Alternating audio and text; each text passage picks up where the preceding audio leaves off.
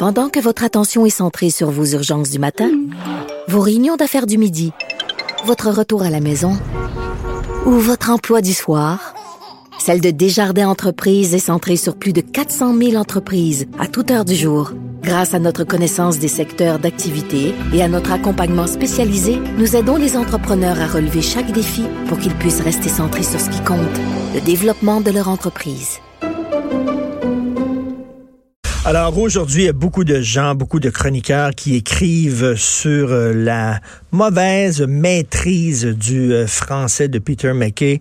Entre autres, Michel David dans Le Devoir qui écrit là-dessus, euh, José Legault aussi qui écrit là-dessus, et Joseph Facal. Et Joseph Facal, on va lui parler dans, dans, quelques secondes, qui écrit une excellente chronique qui s'intitule Les petites colères du colonisé cocu qui est avec nous. Salut Joseph. Bonjour Richard. En fait, ce que tu dis, c'est que, ben oui, il parle pas un français, il s'en fout du français. Êtes-vous vraiment surpris, allumé? On est au Canada. Écoute, c'est sûr que euh, à côté du, français de, Peter McKay, euh, Stephen Harper euh, a l'air de, parler comme, comme François Mitterrand. Mais mais mais mais, mais, mais c'est complètement à côté de la traque. Pas ça, le fond de l'affaire. Le fond de l'affaire, c'est qu'il fut un temps où il allait de soi que le premier ministre fédéral d'un pays supposément bilingue et biculturel devait euh, manier les deux langues ou avoir un minimum de fluidité dans l'autre. Mais ça, Richard, l'idée d'un Canada biculturel et bilingue, la commission Laurando Danton, là, c'est dans les années 60. Hmm. Il y a beaucoup de gens qui n'ont pas vraiment voyagé. Et le fond de l'affaire, c'est que l'unilinguisme de Peter McKay, ça ne provoque qu'indifférence dans le reste du Canada parce que c'est ça la nouvelle réalité canadienne.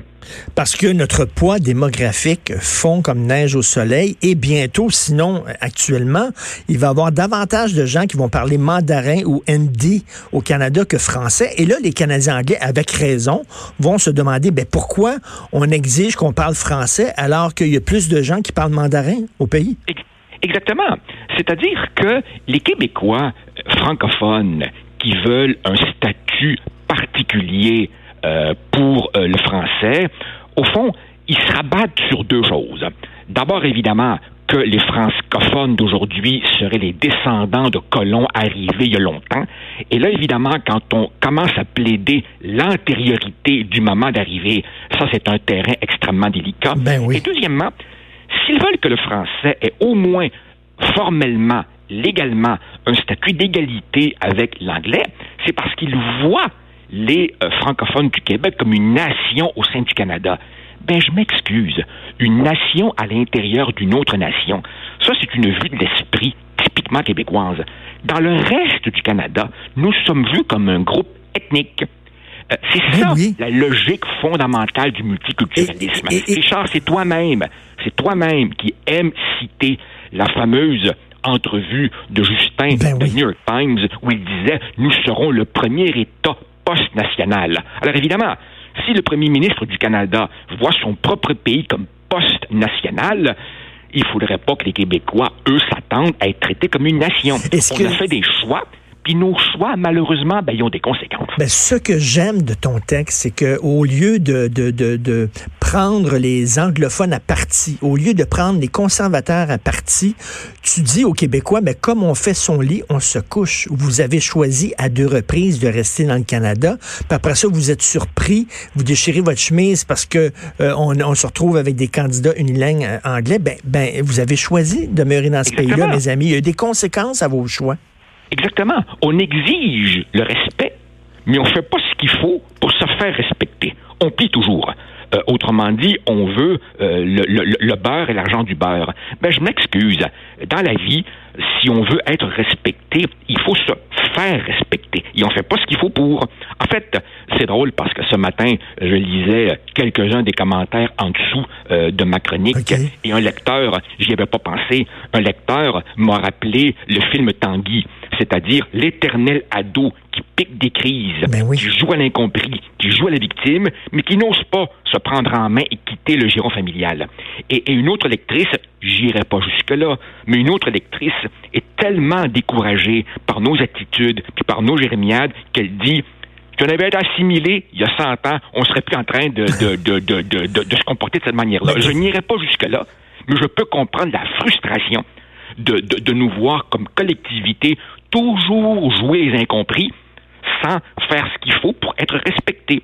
Mais, mais je dois te dire, Richard, je dois te dire que dans le reste du Canada, les voix euh, commencent à se délier. Ah je ne sais pas si tu as remarqué, mais ce matin, il y avait une excellente chronique euh, de Michel David euh, mhm. dans le Devoir, ben dans lequel il dit, ben, dans le Globe and Mail, Kenneth White a dit, c'est quoi cette affaire-là? Assumons le Canada tel qu'il est. Et puis, une, une, autre députée conservatrice, Mme Rampel, qui disait, qui disait, nous, là, au Parti conservateur, on va se soucier de qui vote pour nous. Et la vérité, c'est que le Québec n'a pas voté pour les conservateurs depuis Mulroney. Ça fait un bail. Mais ben, c'est ça. Puis écoute, Stephen Harper. Stephen Harper parlait bien français, puis il prenait soin. Il prenait soin lorsqu'il était, même lorsqu'il était à l'étranger, de débuter ses discours en français. Et pourtant, on l'a toujours, on le, on, l'a toujours ridiculisé. On s'est moqué de lui. Tu sais, à un moment donné, tu sais, quand, quand t'arrêtes pas de creuser une fille, puis elle veut rien savoir, ben, elle veut rien savoir. Aux autres, tu sais, ils en tirent la conclusion qui s'impose. Alors, c'est sûr.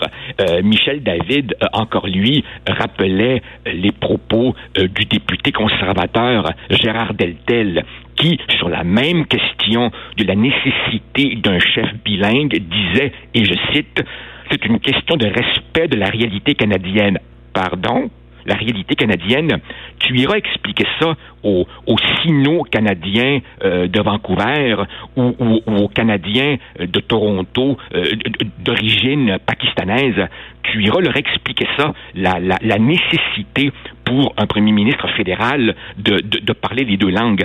Ça, je m'excuse, mais c'est un point de vue québécois qui gagnerait à se frotter à quelques voyages hors de la bulle Québec. Hmm. Le Canada a changé. Et les Québécois, beaucoup d'entre eux en tout cas, refusent de le voir et surtout refusent d'en tirer les conséquences politiques. Ben c'est ça, Quand votre poids démographique baisse, nécessairement, vous êtes de moins en moins influent. Ben c'est ça. Et quand tu dis, là, il y a des conséquences à cela, mes amis. Et je te sens, je te lis euh, tout le temps et avec toujours le même plaisir. Et je te sens excédé face aux Québécois, justement, qui, qui veulent choisir le Canada, mais sans en assumer les conséquences qui viennent avec. Oui, ben effectivement, j'y étais un peu raide. Euh, j'ai parlé de jérémiade minable, mais je me suis empressé d'ajouter, comme tu l'as noté, que au fond, comprends, je comprends l'agacement des, de beaucoup de Canadiens anglais qui entendent constamment le Québec chialer, chialer, chialer, alors que ces mêmes Québécois ont eu pas une, hmm. pas une, deux occasions de, de, de, de, faire leur bagage et sans acrimonie de quitter. Ben, à un moment donné, écoute, dans la vie des individus, comme la vie des peuples, dans la vie des peuples, tu fais des choix. Puis les choix ont des conséquences. Et est-ce que tu penses qu'à un moment donné, au Canada, on va dire, ben, c'est terminé le bilinguisme, on nous a imposé ça, ça vient de Pierre Elliott Trudeau, euh, ça ne fonctionne plus. Dans les faits, euh, pourquoi on parlerait français, comme je l'ai dit, parce qu'il y a de moins en moins de francophones? Est-ce que tu penses à un moment donné que officiellement, on va se débarrasser de ça, de l'obligation d'être bilingue au Canada? On se débarrassera peut-être pas de l'obligation officielle, parce que là, tu toucherais peut-être un symbole qui pourrait euh, rallumer la poudrière. Mais dans les faits, au quotidien, euh, il sera de plus en plus impossible de se faire servir en français hors du, Québec, euh, d'une partie du Nouveau-Brunswick et de l'Est de l'Ontario. Et donc, au fond, le bilinguisme sera comme une espèce de, de, de, de, de vieux, de vieux, hmm. De vieux souvenirs purement symboliques, un peu comme quand hmm. tu rentres dans ces vieilles maisons qui n'ont pas été rénovées depuis les années 70, tu vois le papier peint au mur, là, tu dis, wow, je suis dans le film Crazy, là, tu sais.